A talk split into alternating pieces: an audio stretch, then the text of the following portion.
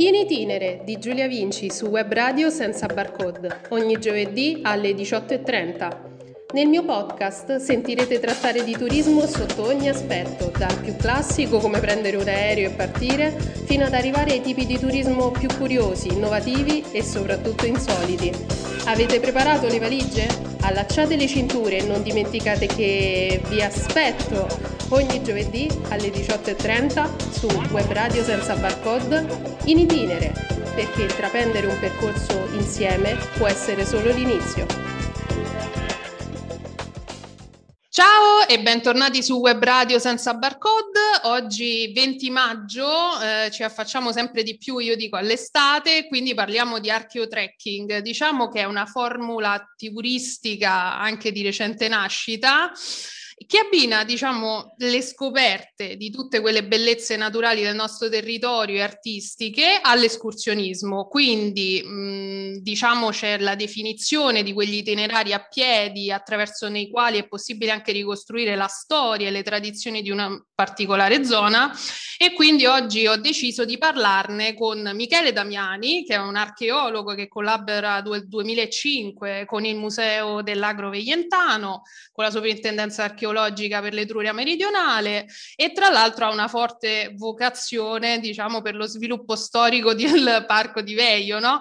Tanto da creare tra l'altro un canale YouTube non lo sape Veio, quindi particolarmente divertente, devo dire, ne ho viste non tutte perché sono veramente tante le puntate su YouTube, ma devo dire che molte sono veramente divertenti, avvincenti e non, non si pensa neanche di conoscerla, una zona fino fino a quel punto. Quindi intanto volevo chiederti, intanto buonasera, ci possiamo dare del tu e volevo chiederti qualcosa proprio sul tuo lavoro, cioè come stai cercando di valorizzare questo sito tramite questa nuova forma di turismo, ecco.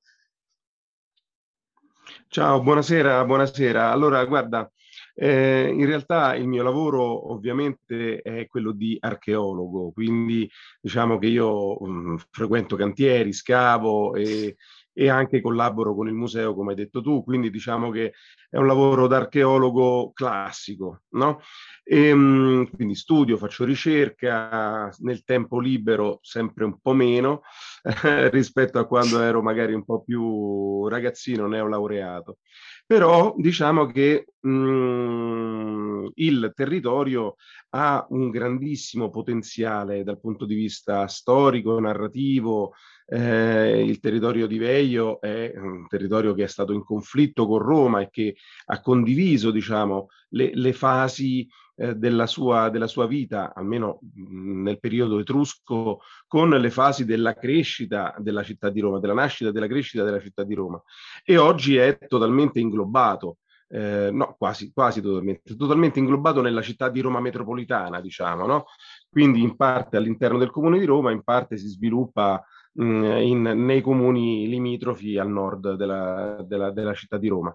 E, ed è un territorio che ha ancora un'ulteriore potenzialità legata alla, alla popolazione. Insomma, 5 milioni di abitanti, 6 milioni di abitanti e potenziali visitatori del territorio. Quindi è sicuramente un, un lavoro, quello che, che faccio insomma, da, da tanti anni, di cercare di connettere le persone con il territorio, però con la parte, diciamo, migliore del territorio, cioè la parte che si può raccontare, che si può narrare, che può rimanere come un'emozione dentro quella persona che ha deciso di, piuttosto che andare in Toscana, non, non, non vogliamo male alla Toscana, ma insomma di rimanere vicino alla sua città, vicino al suo territorio e mh, imparare qualcosa che è parte della sua storia. Beh, eh, io a questo punto ti direi, secondo te, quanto, eh, visto che mi hai praticamente dato la domanda così, insomma, quanto ha influito la pandemia effettivamente nella nostra voglia di andare effettivamente in mezzo alla natura, andare a renderci conto finalmente delle bellezze che abbiamo, anche botaniche eh, nei luoghi, quindi non solo, tra virgolette, archeologiche, ma anche botaniche, secondo te? Beh, ha influito tantissimo ovviamente, ma anche sul mio stesso lavoro. Ehm, ero chiuso in casa come tutti voi un anno fa eh, quando un, qualche amico, insomma, siccome io sono sempre uno molto social, molto, eh, racconto molto delle cose che faccio, e, mh, e questo un amico in particolare che poi, guarda il caso, è venuto a mancare proprio pochi ah. mesi fa eh, proprio per Covid. Quindi è stata, come posso dire, eh, c'è, c'è, tutta la storia dentro questa situazione. Insomma, questo amico mi chiede, ma perché non ci racconti qualcosa? Stiamo tutti chiusi dentro casa, raccontaci qualcosa. E allora lì ci penso la sera e mi è venuto questo piccolo claim, un gioco di parole, non lo sapeveio, che mh, in qualche maniera è diventato il, il, il trailer di, di, ognuno di questi argomenti, perché poi da lì si è sviluppata la, la, mh, la voglia delle persone ed è diventato una sorta di jukebox, jukebox narrativo sul territorio. Eh, legato a tutte le epoche, da, dalla preistoria fino all'arte contemporanea, di tutte le emergenze che ci sono nel territorio. Io ho cominciato a raccontare un pezzo, due pezzi, oggi siamo arrivati a 65 eh. circa. E, insomma, Lo so qualcosa... perché tutte non le ho potute vedere. Ecco. Eh, insomma, qual- qualcosa ho raccontato, diciamoci la verità, e è diventata piano piano, proprio sulla base delle richieste delle persone, una piccola enciclopedia eh, narrativa, divulgativa del territorio. Ovviamente quando si sono aperte le gabbie, io così lo dico, ma insomma, eh, in parte già, già nel maggio scorso, eh, eh ovviamente eh, la maggior parte delle persone ha pensato che si potesse tornare a vivere una vita normale immediatamente. Poi a ottobre eh, in realtà c'è stato un po', no, con l'inizio delle questioni, zone gialle, zone rosse, zone arancioni, e eh, confinati nei comuni, eh, molte persone si sono guardate intorno. Già c'era un, un, un, come posso dire, ehm, un'idea di trekking nel parco di Veglio, tant'è che il parco di Veglio già da dieci anni lavora moltissimo sul discorso dei sentieri. Ehm, però questa cosa è esplosa.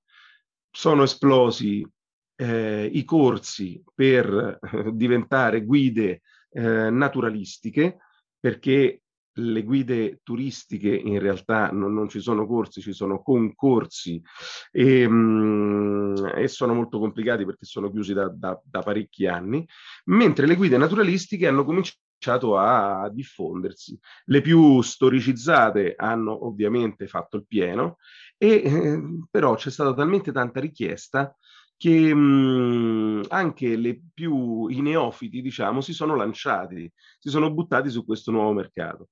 E però sta funzionando, nel senso che ehm, poi bisognerà vedere come la bolla dei tulipani nel, nell'Olanda del 600, cioè certo. bisognerà vedere se eh, poi resisterà. Però certamente anche il territorio sta reagendo perché si stanno cominciando a strutturare delle, eh, delle situazioni di tutela dei percorsi, eh, di, mh, mm, eh, come posso dire, anche il, il, Parco di Veglio si sta aggiornando su tutta una serie di normative legate ai parchi, vietando per esempio gli acquatrekking nelle stagioni delle riproduzioni degli, ehm, de, de, della fauna fluviale, insomma, che, che vive nei torrenti.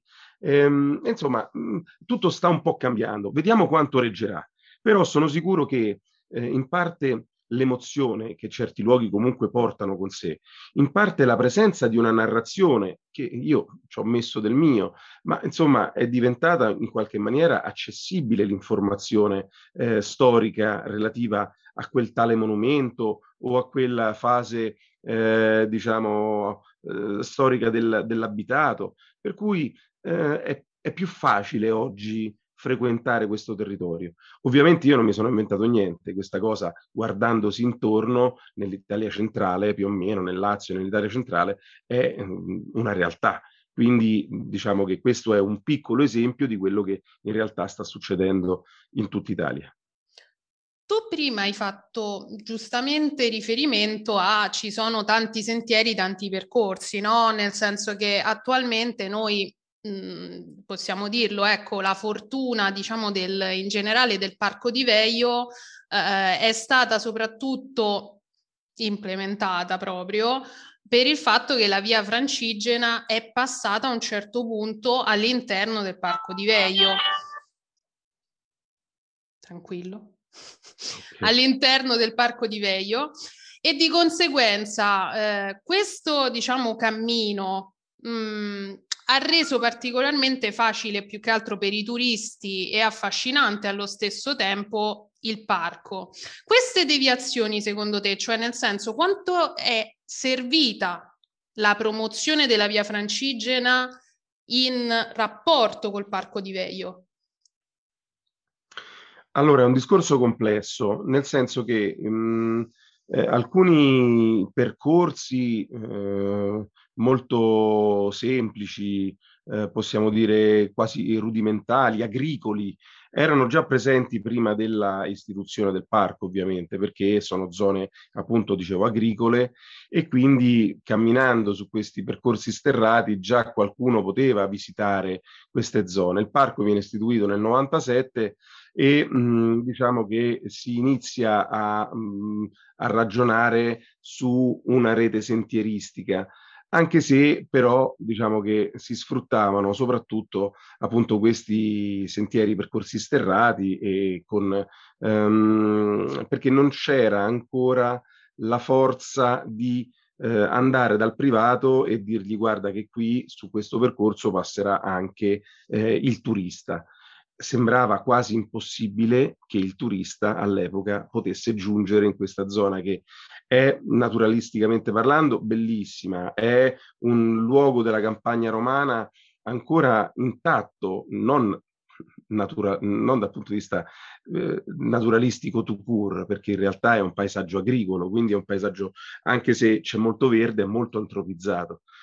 Però l'istituzione della via francigena è stato veramente un boom, un volano, non tanto per la frequentazione dei pellegrini, che è, è stata sostenuta almeno fino a che non è arrivato ovviamente il problema del Covid, ma non ha mai raggiunto dei grandi picchi, come per esempio in Toscana, dove il, eh, diciamo, il cammino è sempre stato visto più come un elemento turistico, più, piuttosto che devozionale. Ovviamente per la devozione devi arrivare a Roma, tanta gente invece si fa solamente il cammino in Toscana e quindi fa solamente gli aspetti turistici, anche se lungo il cammino è pieno di abbazie, monasteri, luoghi che eh, insomma eh, raccontano del cammino come devozionale. Ma insomma, quando il, cam- il, il, il cammino francigeno è stato, come posso dire, razionalizzato, indirizzato attraverso il Parco di Veio ha dato il via e quindi con espropri eh, per, per, far passare proprio la strada, eh, messa in sicurezza di alcuni tratti di percorso, è, è stato il via per poter istituire una rete sentieristica eh, che diciamo che su, sulla base di quello e da quello partisse per, con dei percorsi ad anello oppure dei percorsi radiali che ovviamente potessero raggiungere luoghi di, alcuni luoghi di, di grande pregio dal punto di vista paesaggistico o archeologico. D'altra parte, alcuni luoghi che prima erano inaccessibili e quindi ehm, rimanevano tutelati in qualche modo, oggi sono facilmente raggiungibili e quindi si crea un ulteriore problema legato appunto alla tutela, sia dal punto di vista paesaggistico, eh, luoghi dove per esempio eh, si, si, riproducono a, animali ehm, rarissimi come c'è, la salamandrina dagli occhiali che si riproduce praticamente solo nel parco di Veio eh, e in, in, un luogo molto particolare che è diventato molto affascinante per gli escursionisti e il Parco di Veglio ha dovuto mettere un freno perché altrimenti si rischiava proprio di perdere questo, questo, questo animale. Oppure luoghi archeologicamente molto fragili che oggi praticamente si trovano quasi a contatto con un'autostrada praticamente umana eh, e quindi anche lì bisognerà correre un po' ai ripari dal punto di vista della tutela archeologica.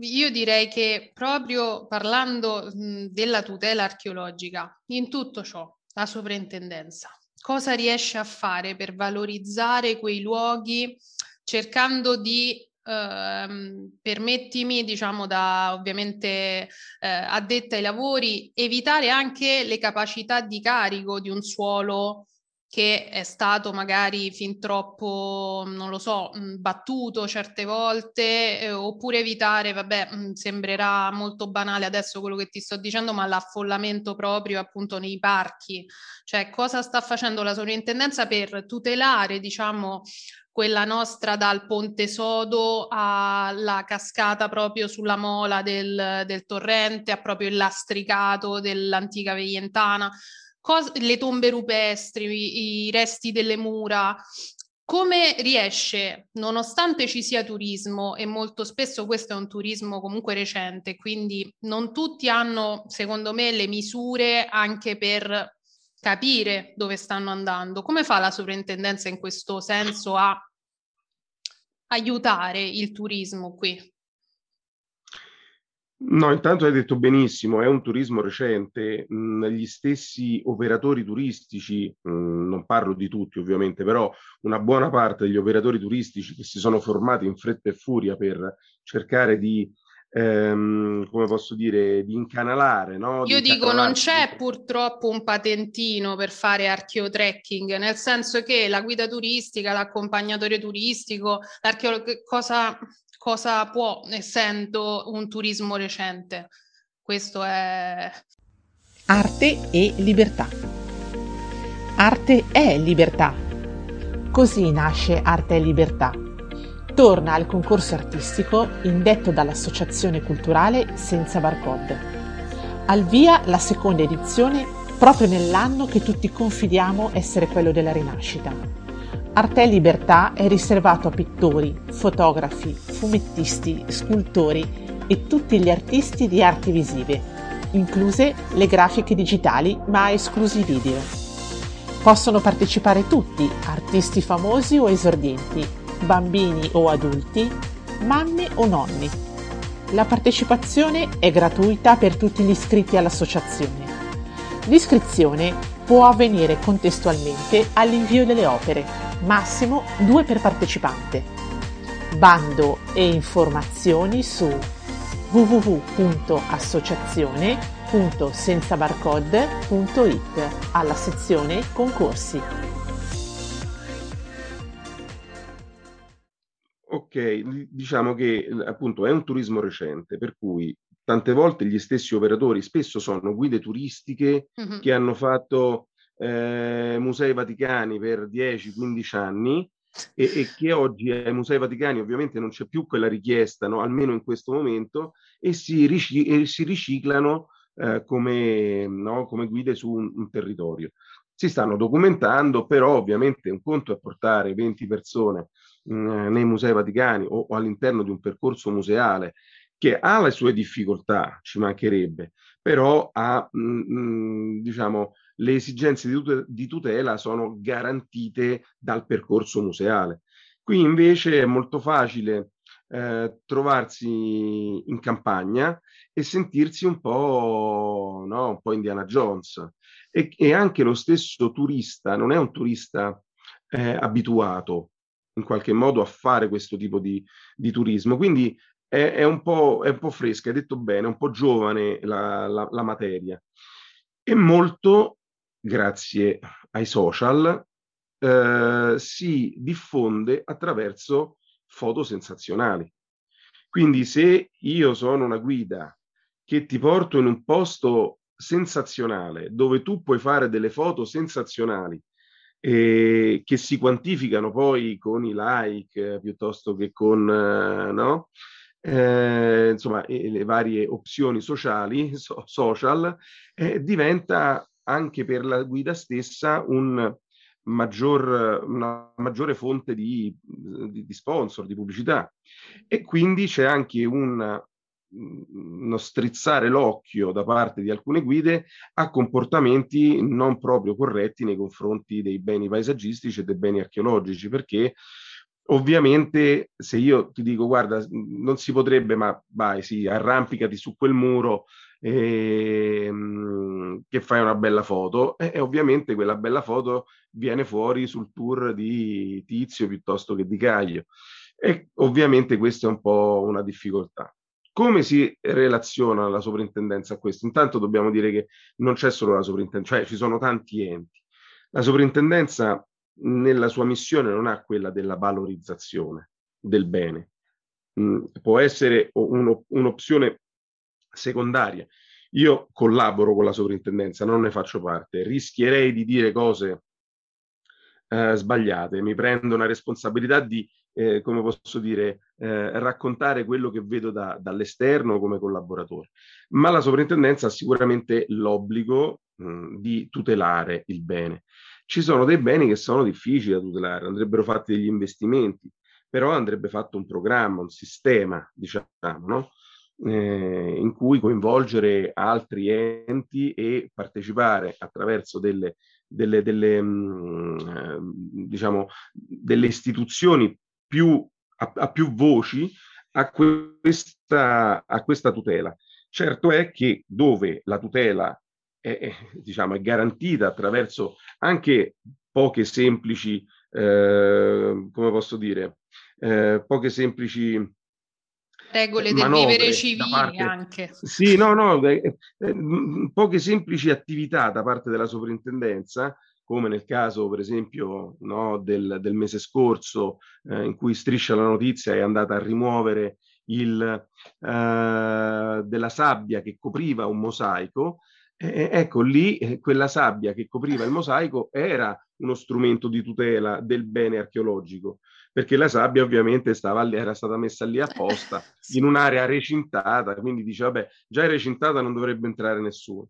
Poi se entra qualcuno, magari il mosaico non lo vede perché io l'ho coperto, nel frattempo è coperto anche rispetto agli agenti atmosferici e quindi io posso aspettare il momento giusto per poterlo eh, restaurare. E, cioè, è, è, ovvio che se poi dopo no, ci si muove in maniera un po' selvaggia nei confronti di, queste, di questi reperti e poi ognuno si deve prendere le sue responsabilità.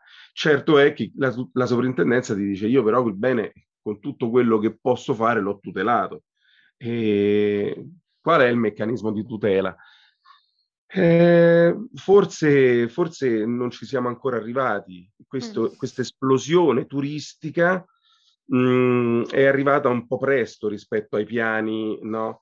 Però è vero anche che questi piani se la stavano prendendo un po' comoda e quindi prima o poi se non è stato il covid poteva essere qualunque altra cosa, Veio è diventata di moda e quindi sì. tanta gente ha cominciato ad andarci. Sì, quindi anche perché bisogna... è una caratteristica non solo dell'Italia, diciamo, ma anche degli altri due, diciamo, maggiori paesi che fanno archeotrekking, che sono non a caso la Grecia e la Turchia comunque, eh, che comunque non sapevano come effettivamente regolamentare, ma tuttora non lo sanno, il, di per sé l'escursionismo appunto con eh, tutti questi beni che ovviamente sono anche messi alla luce del sole, quindi ovviamente intemperie e tutto ciò che, come giustamente hai detto tu, su un mosaico, ecco già è stata abbastanza ortodossa la cosa, veramente non, non ho parole per descrivere questa cosa qui mi viene anche insomma sorridere ma in senso proprio amaro nel senso che quello che noi dovremmo cercare di conservare appunto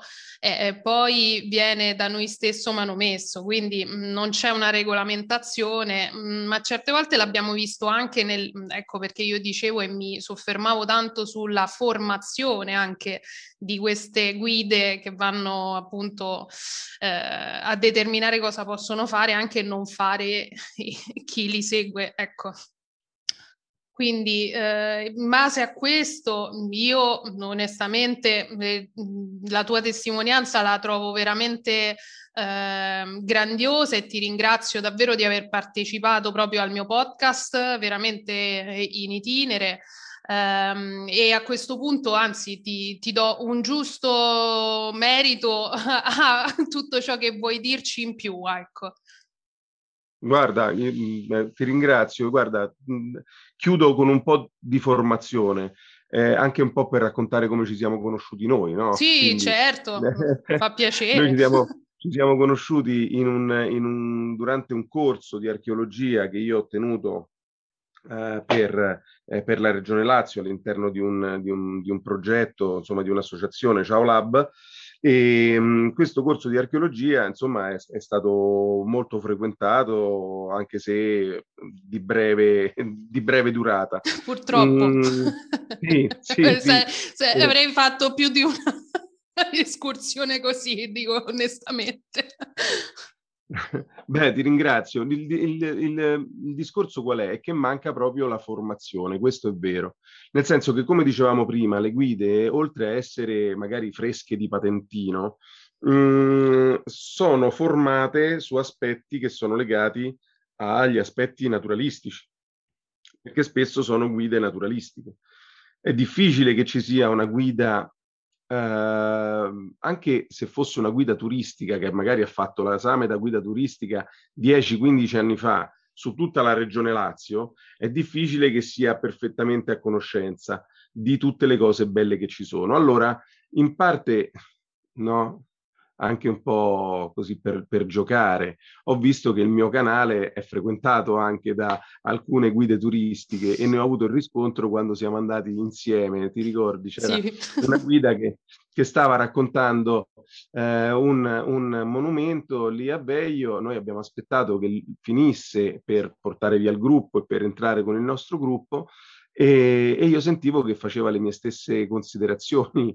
Era, poi è stato simpatico perché però mi rendo conto che quella persona ha, ha, deciso di formarsi sul materiale che c'è.